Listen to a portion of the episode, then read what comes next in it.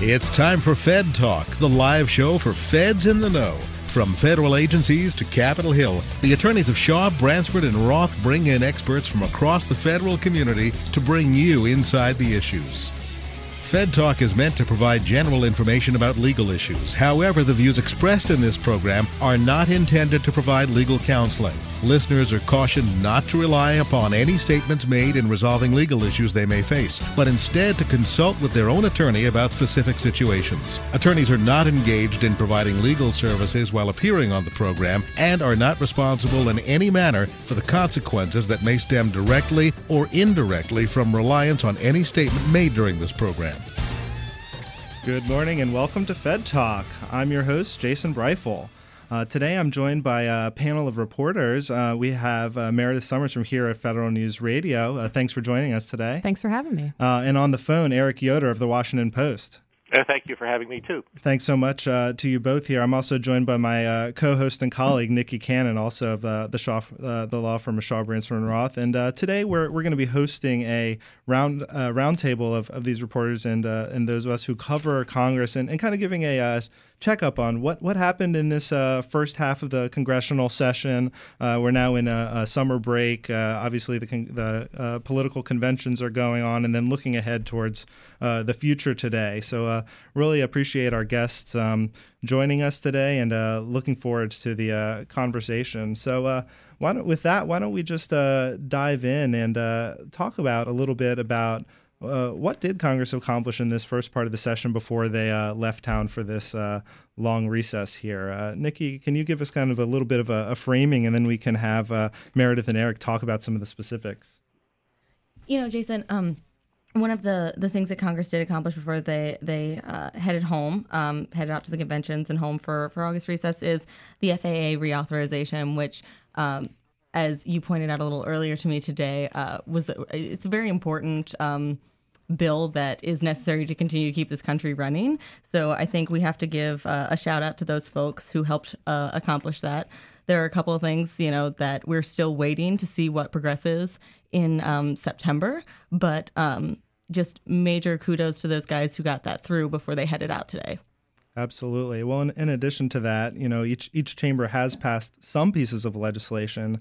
Um, one of those will will be a key theme throughout kind of the program today, and that was uh, a pretty significant uh, government reform and improvement act that the House uh, of Representatives have had passed. Uh, you know, that bill has facing a veto threat from from the White House, but uh, hits on some of the themes that we'll be talking today in terms of uh, accountability, workforce improvement issues. Um, Eric, are you able to talk to us a little bit about what was in that bill? Well, the the bill I think is effectively the House's stab at civil service reform for this year. I, I have a hard time seeing that anything bigger than this will pass. Uh, they tried to tie together a number of bills which had passed through the uh, committee level, some of which actually did have bipartisan support as they were coming through the committee. Uh, one key feature, of course, would uh, uh, basically apply uh, to all SES employees government wide, the same sort of uh, abbreviated appeal process that has been in effect only at the VA since uh, uh, two years ago. Uh, that provision did was one of those that did draw a veto threat, and it also is very dicey because the administration has already said that it will no longer uh, enforce those provisions at the VA because of some legal issues, which I'm sure you've spoken about on this program many times. A couple other things in that are, are not as controversial, and, and in fact, the, the veto threat did not specifically mention them. Uh, one is to extend uh, the uh, probationary period for uh, newly hired employees to two years uh, rather than one year. And of course, that's important for a number of reasons, including the fact that during the probationary period, people have very few uh, rights to appeal disciplinary actions, including firing. Um, the uh, another provision that is is in there which uh, did draw a, a veto effect, uh, veto threat, excuse me, uh, um, involves uh, official time, um, and uh, this is something that the Republicans have been pushing against for a number of years. And the provision would not actually restrict official time, but it would require a very specific reporting on it, which of course could lay the groundwork to restrictions in the future.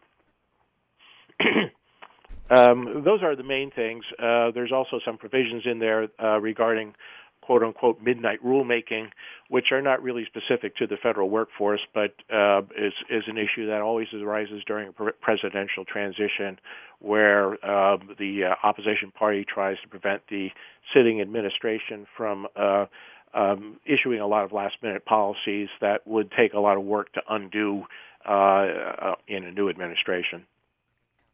Thank you so much, Eric. And, and you mentioned uh, a couple of those uh, uh, big provisions in the bill that have, have driven ire and also been driving part of the conversation in uh, Congress, uh, particularly focused on executives and, and some of the issues that uh, continue to fall out from, from the Veterans Administration scandal a few years ago. Meredith, I know you and your colleagues here at Federal News Radio have really been watching this story because it does have pretty big implications for, for the federal workforce and the civil service writ large. Yeah, it does. Um, at least it, uh, well over in the Senate, uh, the VA committee over there passed the Omnibus Veterans First Act, and in that it talks about transferring uh, Title V or SESers down to Title Title 38, and that really set up a lot of red flags for um, the executive service, and as far as you know, okay, well, what's going to happen? Because there's there was such a series of back and forths and passing and passbacks uh, with the Merit Systems Protection Board, and you know where where can we come in? At, w- at what point can the the senior, the, well, the leadership at the VA, when can they actually step in and do something? Um, and so, yeah, that's that was a really big issue for the Senate. So they've got that. Uh, John McCain introduced a bill in May uh, to, He added on into that uh, the current Veterans uh, Choice Program, making that permanent. Um, that's not really with SES, but everything is just getting lumped into this one omnibus bill.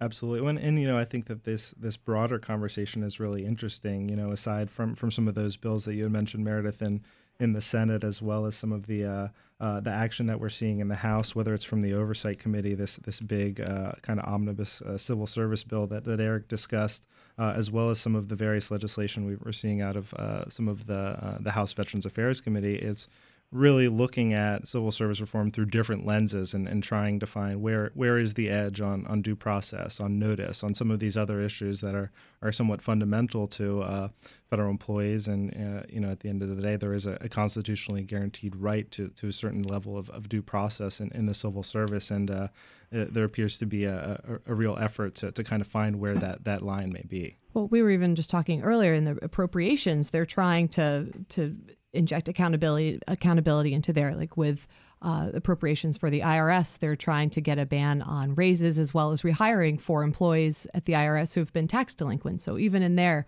in this, in uh, the small, the fine print, they're trying to, have a little bit more control over the behavior of the employees and uh, who they're hiring and, and uh, firing. Yeah, I, I, would agree with that. And you know, uh, to your point, Jason, regarding the uh, trying to find where's where's the proper balance of, of due process versus ability to manage your workforce. Uh, just before the recess, the House actually introduced a separate bill. Um, the, Jeff, uh, Jeff, Miller, the chairman of the VA committee there, uh, which again, like a lot of these things, is is probably a bellwether for what could be done government wide. And in that bill, they actually try they actually backtracked a little bit on the SES language, where they would uh, instead of having this very uh, shortened process at the MSPB for the executives, they would um, uh, have all their their appeals go into uh, the uh, a similar sort of thing to the Title VIII, where it would be uh, reviewed by an internal agency uh, uh, review committee, basically, and that committee would have certain uh, deadlines uh, set for them to make a decision, or else the agency would win by default. Similarly, in that bill, they would apply certain provisions to the entire uh, uh VA workforce, which is you know something over 300,000 strong, uh, where they would basically shorten the MSPB uh, appeal process, but they would try to overcome this objection to the lack of appeal rights beyond the administrative hearing level by allowing the full MSPB and and the, and the, on into federal court uh, to review the decisions of the hearing officers. Uh, but there would also again be uh, tighter deadlines put on the whole policy. And if you do something like that with the VA workforce, it's really hard to see how you would not at least try to extend it to all federal employees because you would end up with it, with a uh, a two level system that would uh, vary according to where you work. And there's a very strong uh, emphasis in the federal government towards equity and to not having different systems for one agency versus the other when you're talking about something as fundamental as uh, employee due process rights or again issues such as uh, you know benefits and, and, those sorts of policies. So um, you know if if if uh, if that is used as a compromise, uh, I think that uh, lays the groundwork very much, no matter who's president, who controls Congress next year, for an effort to do this government wide. Yeah, you you know you make a, a, really interesting point, Eric, and and one of the things that's been very interesting to to us and, and those who are watching uh, some of these debates is uh, there does appear to be. Uh, multiple efforts to, to, to, to, get at this issue from, from different angles, but at the same time, there is some value in, uh, as you point out, the consistency of, of an apro- across the board policy. And, and uh, especially for employee advocates, uh, uh, such as myself and Nikki in our other capacities uh, when we're not hosting the radio show. Mm. Um, uh, at the end of the day, uh, sometimes we don't necessarily even understand the rules that we have in place right now. Um, and uh, and some of the proposals that, that we see from, from our point of view are, uh, are potentially might be going at, at the issue in in, uh, in a way that doesn't necessarily get that. And and if we do go down this path, when every agency gets its own set of rules and procedures, uh, we think that that will only um, potentially make it more complicated and more cumbersome for both Congress as well as agencies and an administration to uh, to execute and, and carry out those rules. So it'll uh, uh, definitely be an interesting conversation to see how this evolves um, going forward. Um, after our break, we're going to pick up the conversation um, where Meredith had touched on um, some of the issues around what's in some of these appropriations bills, and we're going to talk about the, f- the future for appropriations bills uh, after our first break and a word from our sponsors. You're listening to Federal News Radio. Make long term care insurance part of your retirement plan. Long term care is expensive, and it's not covered by traditional types of insurance plans. With benefits designed specifically for the federal family, the Federal Long Term Care Insurance Program offers a smart way to help protect savings and assets and remain independent should you need long term care services someday. Start planning for the future. Take the next step and visit ltcfeds.com today. That's ltcfeds.com.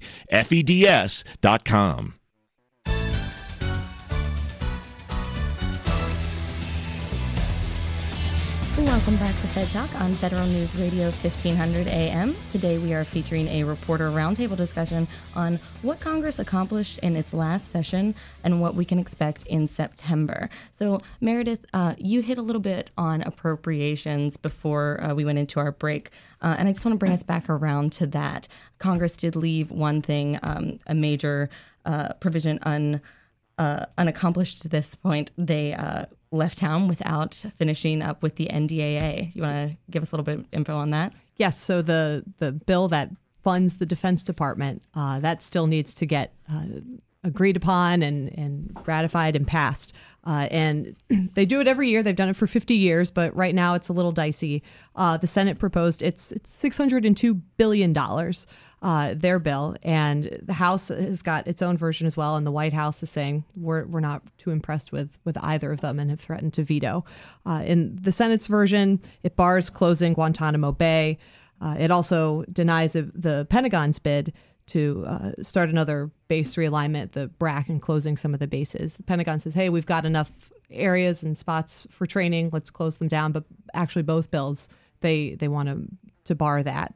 Um, and it also mandates the Senate version that women sign up for potential military duty. So that, um, you know, reports have said, well, that might kind of blur the lines a little bit when it comes to, you know, transgender. They were talking about that right uh, before they finished up.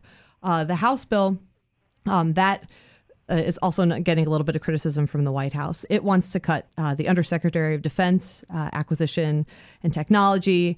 And it also gives a little bit more power to the Defense Secretary uh, to move around resources and cross funding. Uh, so, anyway, they need to come back um, back in September and, and hash that out because again, it's uh, more than half of the the country's budget, but they they are still hashing out a lot there. Yeah. And uh, I know that before before the break, both both leave the Congress left town uh, with with the NDA on the table as well as the uh, the defense appropriations bills that that back that up. And mm-hmm. Uh, uh, one of those themes there is, and, and that uh, some of the what what the White House has pushed back on on um, both the NDA and some of these appropriations bills is uh, kind of an accusation that the Congress is overly micromanaging uh, agency operations, and and I think that that's kind of consist- consistent with that government reform bill that we had uh, talked about earlier. Uh, Eric, are you able to unpack that a little bit and talk about a couple of those other uh, issues that, that we're seeing in those bills, uh, including one that I know you've written about uh, in terms of the debate around how veterans' preference is applied in the federal government? Uh, yes, the you know the, the NDAA often becomes the Christmas tree on which all sorts of ornaments get hung, and that's you know the case again this year because it is a must-pass bill. As as she said, it's been done for 50 years or more uh, in a row now. So uh, there's a strong expectation that if Congress does anything, it will pass at least this, uh, along with some form of uh, continuing budget. Uh, the veterans preference issue is uh, was a surprise to a lot of people. The uh, uh, I did not write about that directly. Uh, my colleague Lisa Rein did, but basically the Pentagon came to the Senate side, particularly Chairman McCain, and said. The way veterans preference works right now, we are being forced to put some people in jobs for which we really don't think they are qualified, and these are not the people we would want in these jobs, but we have to hire these veterans uh, because of veterans preference. And specifically, what they're talking about is not so much the initial hire, but after somebody already has been in the federal government, the question is should veterans preference continue to apply to a subsequent job? Now, veterans preference does not apply to internal agency uh, promotions. Say you get hired by the agency as a GS um, 7 and they promote you to GS 9 over somebody else who is also a GS 7. Uh, veterans preference doesn't come into play there. Where it comes into play is if I work for the Army and I see a job over down the hall at the Air Force, which is uh, more attractive to me, I apply for that along with a bunch of other people I still get veterans preference in consideration for that job because it's not considered an internal promotion. Same thing would happen is, for example, if I went to uh, work for the, the, the, VA or any of any of the other agencies. So uh, the, Senate language was very much a surprise because obviously veterans preference is kind of a third rail.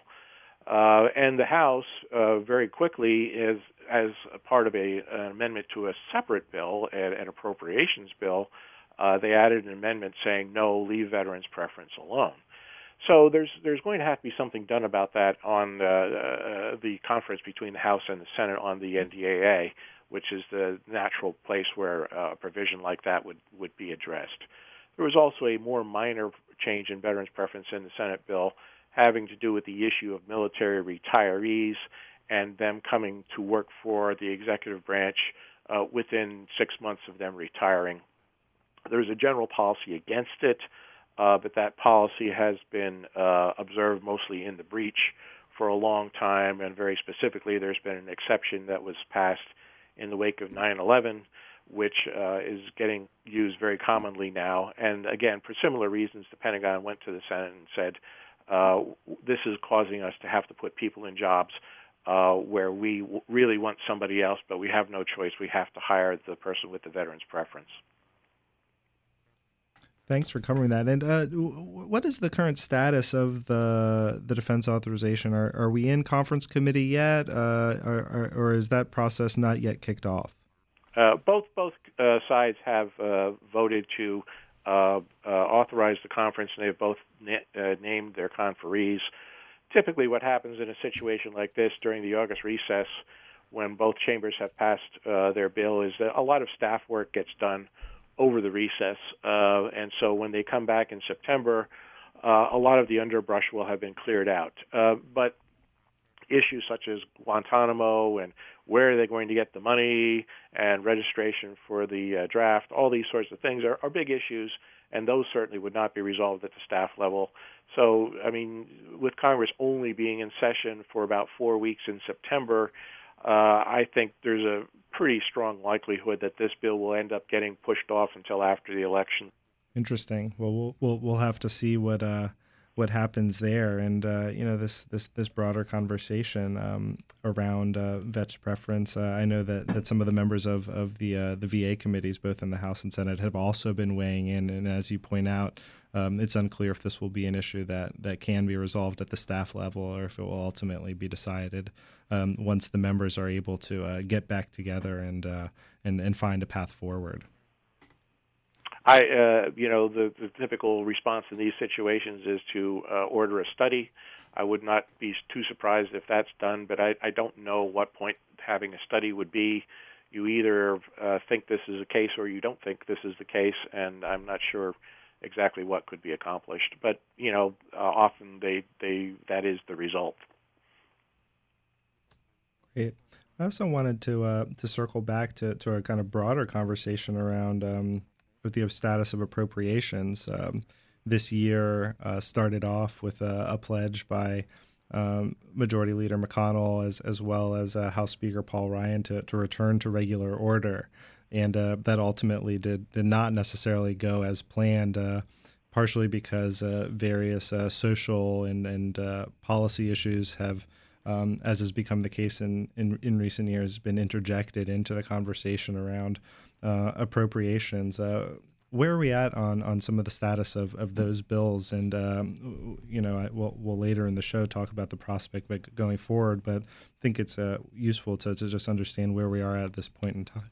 Well, either the House or the Senate uh, has passed almost all of uh, the 12, I believe, out of committee. Uh, but uh, only a few of them have gotten to floor votes. Mm-hmm. Uh, and uh, one of the key ones for, for federal employees, of course, is the one that's called the Financial Services and, and General Government Bill. And that's the one that funds agencies such as OPM and the MSPB, EOC, all those sorts of agencies. It also becomes the vehicle for uh, things like uh, trying to set uh, policies regarding the pay raise, issues like that. And so um, uh, there's a tremendous amount of work to be done on that, and I think really at this point nobody expects uh, Congress to enact all 12 of these bills in the regular process.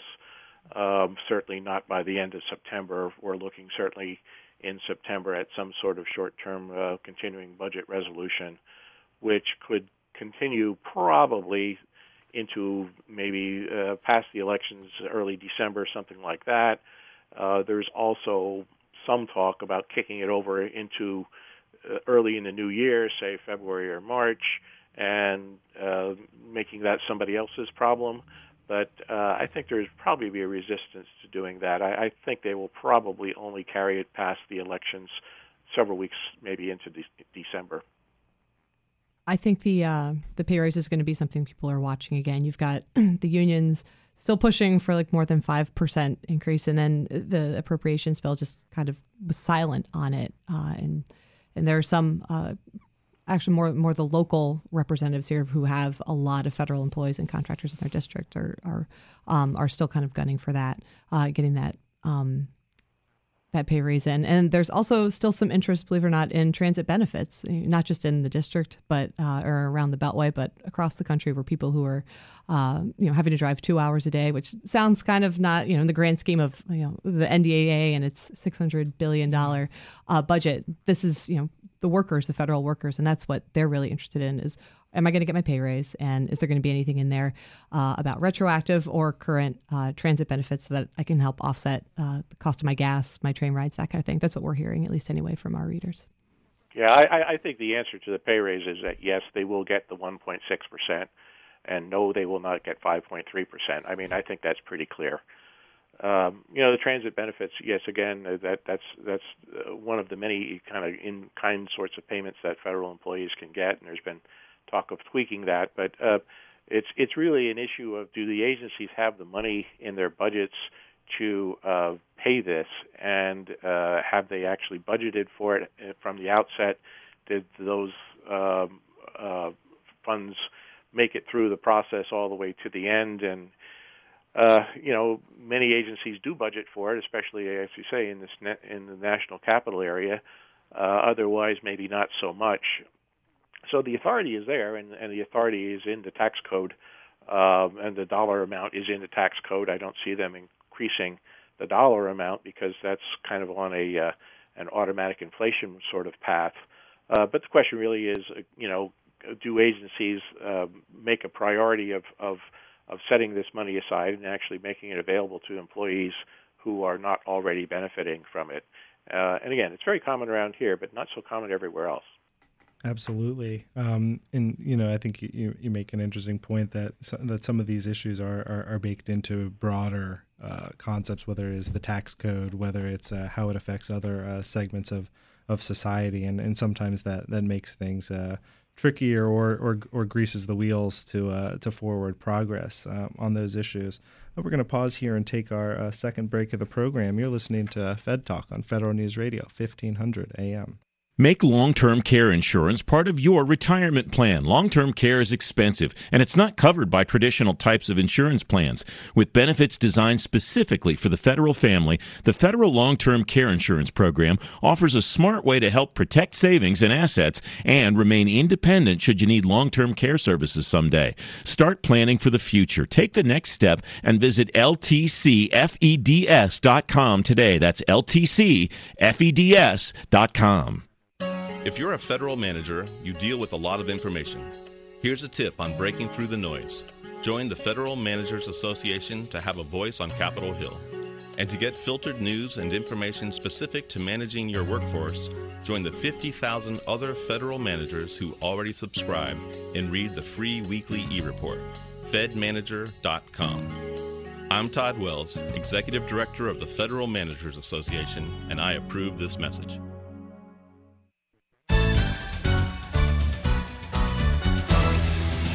You're listening to Fed Talk on Federal News Radio, 1500 AM. We are joined today for a reporter roundtable to discuss what Congress has accomplished before they left and what we will expect to see in the next coming months. Um, we talked a little bit about some of the themes that uh, we saw before Congress left for convention, so I'd be remiss to kind of leave those out. They've carried over a little bit into what we've seen this week, and I imagine what we've seen, what we will see next week um, around veterans and a couple different themes. Uh, Meredith, I know we were talking a little bit about a couple things before uh, we started the show, a little bit about accountability, about what Homeland Security is moving into. Can you give us kind of a, a quick update on that? Sure. So we talk about accountability with current employees, but the government is still always hiring them. And uh, this year or this this session, uh, Congress got what it had been asking for for a while, which was some final guidance from the Office of the Director of National Intelligence on how to work in social media into background checks. Uh, everybody's got a Facebook account now. Everybody's got a LinkedIn account, or at least something like that. And the question from Congress was, okay, well, how how do you want to go about using this in a background check? You know, what what can OPM do? What can the people, the recruiters do? How far can they go as far as researching? I mean, a lot of people have their Facebook uh, pages public, like you can just go on and I, you can see yours, mine, uh, but some people don't. And so, what uh, I said was that you know if it's publicly available, go on, see what's there. Uh, but one of the questions that was left open, in which Congress wants to hear back, and we might get that later uh, in September, is um, can you ask someone, well, do you have another alias? I mean, maybe you, there's you go on. There's probably a lot of John Smiths online, mm-hmm. and maybe that is the John Smith you're looking to find out a little bit more about uh, for a, a, job that has a, a security clearance. Uh, and at what point is that stepping over the line? Uh, and so the um, ODNI, their officials who were testifying, said, well. W- we don't have that in there, but we you know, I guess we could ask because uh, they can ask, you know, do you have an alias on the paper when you fill it out uh, in case you go by another name? And so that's something that uh, Congress should be hearing back from ODNI about. Uh, but it kind of, you know, it's adding social media in now more than ever into Homeland Security. You know, I think that the the social media and the, the background checks um, uh, work that's going on there, both both the emphasis and focus on on in, in Congress as well as in the administration, whether it's ODNI and OPM and the other groups, DoD, that are working on this, uh, is also can be seen through this broader lens of uh, um, kind of the the awakening that the government has uh, as to its cybersecurity posture uh, yes. following the uh, the massive OPM hacks. Um, last year, and, and and there's a lot of attention to that. I believe Lamar Smith, the chairman of the House, um, mm-hmm Science Committee recently um, sent off some letters to, to OPM and, and others um, asking about what's going on and, and doesn't necessarily think that the, what the administration has been doing on the cyber front has been completely adequate. Um, Meredith or Eric, or, or, or when are both of you able to, to speak to, to those conversations a little bit? Well, I know. Uh, oh, go ahead, Eric. Sorry. well, yeah, I, uh, th- there there actually is already language in one of the appropriations bills, the general government bill, which basically uh, kind of would puts a brake on on what OPM is doing, uh, pending some better information to Congress. So uh, this is an area of, of congressional concern. They're they they frankly don't know if OPM is the right place to be fixing this problem since the problem happened on their ship in the first in the first place. Excuse me. Uh, so. I think uh, the the answer long term the administration wants to uh, impose is that they want to actually move the cyber aspects of this whole thing, uh, the personnel records and the uh, uh, security clearance records, excuse me, to to the Defense Department, and they announced that early in the year. Uh, but that's an ongoing process, and in, for the meantime, they're just trying to plug the holes in what OPM has, and and uh, the Inspector General at OPM has raised uh, red flags about this uh, issue several times, including most recently only a couple of months ago. So uh, that's that's one of the things that uh, uh, I don't think the members of Congress necessarily believe that OPM is is the right agency for this job, and they're not sure whether uh, uh, the uh, you know the barn door has been closed just cybersecurity as a whole, too. You, every time there's an agency in front of a congressional oversight committee, they're saying, "Hey, we need a little bit more money for cybersecurity because something like this could happen to us. Something like what happened with OPM could happen to us. Education Department, IRS, that has a lot of personal, very confidential information." And then circling back to the appropriations, you see there's still not enough money coming into that, and so you have the agencies and like OPM going we can only do so much with mm-hmm. what you give us and then we're just we can't do anything anything further and there's a there's a broader conversation in, in Congress that, that partially gets at this, which is the the legacy systems that, that mm-hmm. many agencies have, and uh, I believe it's we're, we're spending upwards of eighty percent of uh, of our IT spending in the government on maintaining and updating those those legacy systems. And there's a, both an administration proposal as well as a response to that proposal from uh, Representative William Hurd, who's uh, the chairman of the uh, Oversight Committee's IT subcommittee in the House, and um, the the administration's proposal basically would create a, a kind of government-wide fund, uh, whereas the the House bill kind of would give each agency their own kind of working capital fund, and it, will be interesting to see um, where those conversations are going. Are you able to fill us a little bit more on, on what each of you are hearing about that, uh, Meredith? Uh, so the administration has proposed the 3.1 billion dollar modern, IT modernization fund. Tony Scott's been the champion of that, and yeah, it's kind of like a revolving door where you're an agency and you say, "Hey, this is what I'd like to do with this money. Here's the milestones that we will meet," and and the idea is, okay, then here's your money. Show us uh, what you're doing, and then as you update your IT, as you hit these milestones and deliverables, then you give that money back, and then the next agency can come and say, "Hey." Uh, this is what we would like to do. And the idea is that everything gets updated and you know get more secure programs you get uh, better equipment uh, hardware software all that. Um, and and so tony scott uh, recently i asked him i said well you know what are the chances of this actually happening? He said well you know it, it's going to be tough because you're going into a transition. There's only so much more time left. You know congress has got to get behind that. Um, he seemed cautiously optimistic about it but then that could be why congress then has offered uh, will hurd has offered up his own uh, proposal for something like this.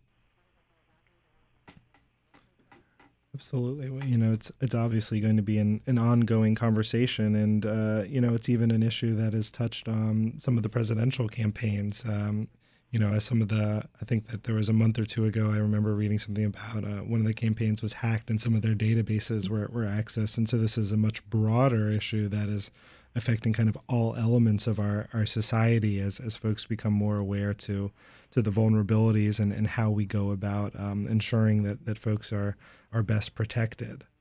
Yeah, I, you know, I think in the context of the federal government, it's not just a matter of the hardware, it's a matter of the people as well. Mm-hmm. And that's been an increasing concern over the years that the federal government has not been able to attract enough employees uh, uh, and enough employees with the, the kind of skills, high high level skills in many cases, that are needed to actually operate these systems, to anticipate where threats may occur, and to uh, you know re- respond to any breaches that come up. And uh, OMB has recently put out a, a, a cyber security uh, uh, workforce strategy, uh, which follows up on, on prior strategies uh, uh, in that direction. But as you read through that, it's it's clear that it's, there are both short-term and long-term problems.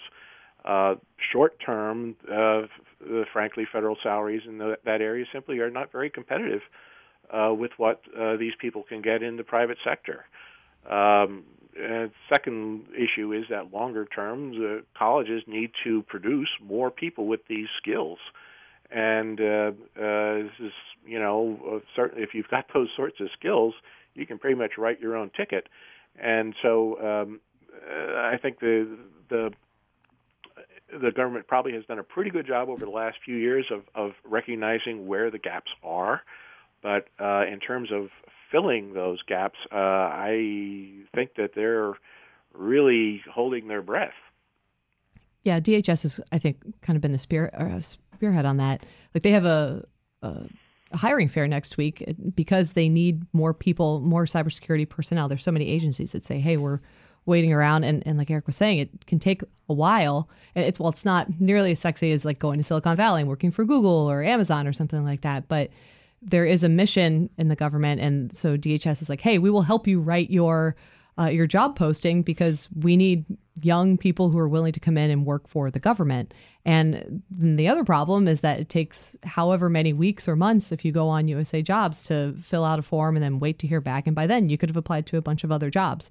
Uh, so it's kind of balancing, well, spinning two plates of okay, we need to bring in more people, but how do we streamline that hiring process, and where are we going to get the money to do it? Uh, yeah, the, uh, the hiring thing is part of that strategy, and uh, they're one of the provisions they're talking about is is you know being able to make a, a conditional job offer mm. at a career fair. But it's not just uh, how long it takes to get through the uh, USA Jobs process, which is really kind of a scandal.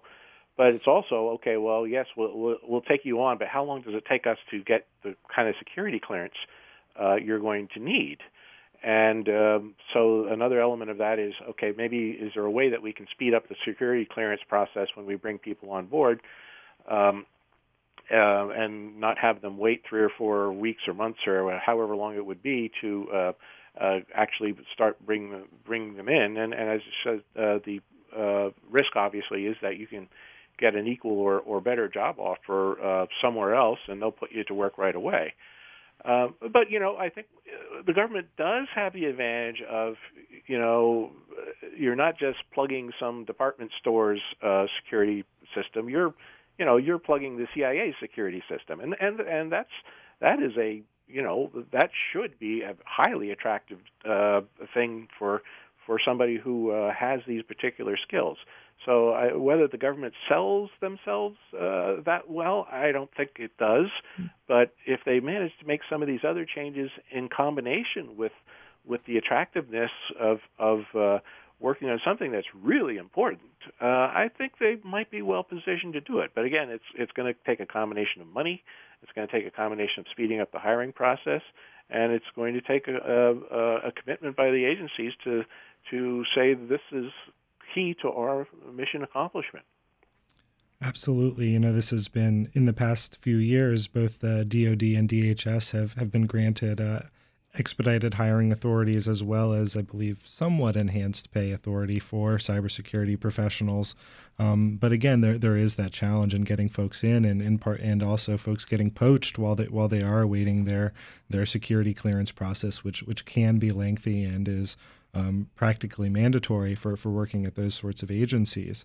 Um, so there really is a, a dichotomy and, and, challenge there. And uh, one of the conversations that, that we are hearing, I think Federal News Radio did a, did a conversation with the uh, um, DHS uh, Chief Human Capital Officer Angie Bailey talking about we're not necessarily looking for people to to decide to, to work for their entire career here in mm-hmm. government, mm-hmm. but but the the mission of government, the the issues that, that that folks are going to be working on is is a really great uh, way for people to get experience, and, and are there ways that we can facilitate greater um, in and out interaction of, of workforce between government and industry? And I think that that's an interesting conversation that uh, it'll be interesting to see how that uh, filters into some of these other conversations around, um, you know, civil service reform and, and things of that nature.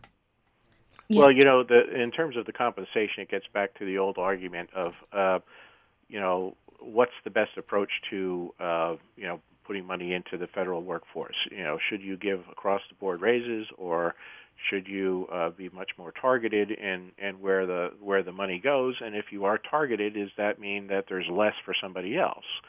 And uh, that's that's a, a long running argument, and I don't know if, if either political party has ever really resolved that issue. But I think there is certainly a broad recognition that uh, the government's uh, compensation package is not um, adequate for certain jobs that are in especially high demand. Uh, whether they can come up with extra money without saying, okay, well, our our studies say that people over in this other category over here, you know, federal employees are doing pretty well in comparison. Therefore, we will uh, take a little bit of money from them out of their future raises and put it over here. Again, there's been a lot of resistance to that for the same old reason of, of the demand for equity within the government. Absolutely. Um, we'll, we'll, we'll we'll continue watching this conversation and um, and and see what happens in the future. We're going to take our last break, and when we come back, we're going to talk about some uh, expectations for September and uh, a little bit of a discussion of how the uh, uh National Republican and Democratic Party conventions and their platforms might uh, affect the uh, end of year legislating that we're we're going to see in the next few months. You're listening to Fed Talk on Federal News Radio, 1500 AM. Make long term care insurance part of your retirement plan. Long term care is expensive, and it's not covered by traditional types of insurance plans. With benefits designed specifically for the federal family, the Federal Long Term Care Insurance Program offers a smart way to help protect savings and assets and remain independent should you need long term care services someday. Start planning for the future. Take the next step and visit ltcfeds.com today. That's ltcfeds.com.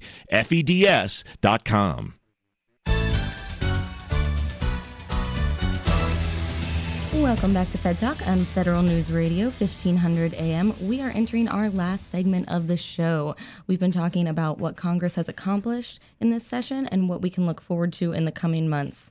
So let's kick that off with Meredith. What is it that we are going to see in September, possibly into lame duck? How is that? Uh, what are we going to see coming up? So, um, Veterans Affairs, real big issue. We're still going to, uh, still a lot of unanswered questions.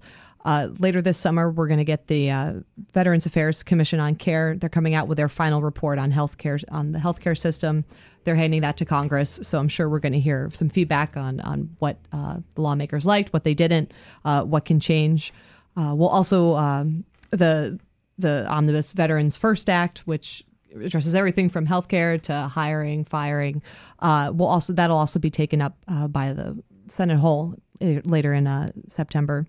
And that also goes back to what I was saying earlier about John McCain's bill uh, with the Veterans Choice Program. Uh, we're also, so veterans, a lot of questions on that. They're also dealing with their IT uh, as far as their health records, uh, a lot of question marks behind the VA. And Eric, what are what are your predictions that we're going to see coming up? I know before the show we were talking about, you know, uh, what's going to happen with the CR. Is there going to be a potential shutdown? What is it that you're you're predicting for our future here? Yes, uh, well, I, I, I agree that I think there's a very strong pressure to do something about the VA. Whether that will include uh, some of these provisions regarding the personnel provisions is, is another issue.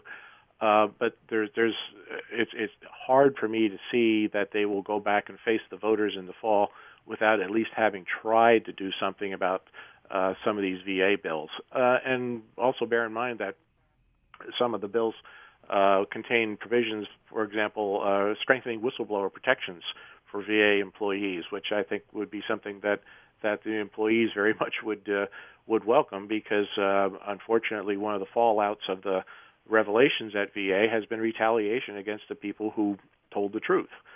So there's uh, that's that's an aspect of the accountability issue that that uh, I think uh, the Republicans certainly have made uh, a key theme of of their uh, of, of their focus this year, and which they are going to you know continue to uh, make as a key theme during the uh, run up to the election. Um, in terms of the continuing resolution, I, I think there's probably very little chance of a government shutdown. Uh, I think the Republicans hopefully uh, maybe learned their lesson the last time uh, that this is not a tactic that the American public favors for uh, uh, uh, forcing action on some relatively small issue uh, in the context of, of uh, uh, disrupting services to the uh, general public. Um, I don't think there's going to be a shutdown, but of course I have been wrong about that in the past. I think the most likely opportunity for them would be to, again, as I said earlier, continuing funding until sometime maybe in second or second week or so of December. I would give them time to come back and work for a couple of weeks and uh, recess before uh, the holidays. I, I really don't think that they're going to carry it over past uh, the new year, although that has been done in the uh, before, and certainly you can't rule that out. Uh, but uh, the decision there will be informed very much by the outcome of the elections, and I don't think they want to make a commitment, at least before the elections, to uh, letting the next Congress and the next administration deal with things because they may be in a each party may be looking at it and saying we'll be in a worse position in January than we are now. So I, I, I really don't think they will carry it over into the new year. And then so you would end up with a situation where, you know, during December there would be probably some continuing type budget measure enacted carrying agencies through the remainder of the fiscal year and through next September uh, basically knitting together all the appropriations bills that had made a certain amount of progress so far. And we talked a little bit about, you know, um, the ongoing theme uh, that that we've seen that's probably going to go into the conventions, um, talking about veterans accountability, um, things like that. Uh, there's also been a lot of talk uh, in recently around burrowing. Is that something that we're going to continue to have these discussions on as we we see the end of the Obama administration coming? I think definitely. Uh, just the other day, the House Oversight sent out uh, letters to all 24 of the big agencies saying, uh, asking for a list of everyone that they've transferred over from a political appointee to uh, a full time position.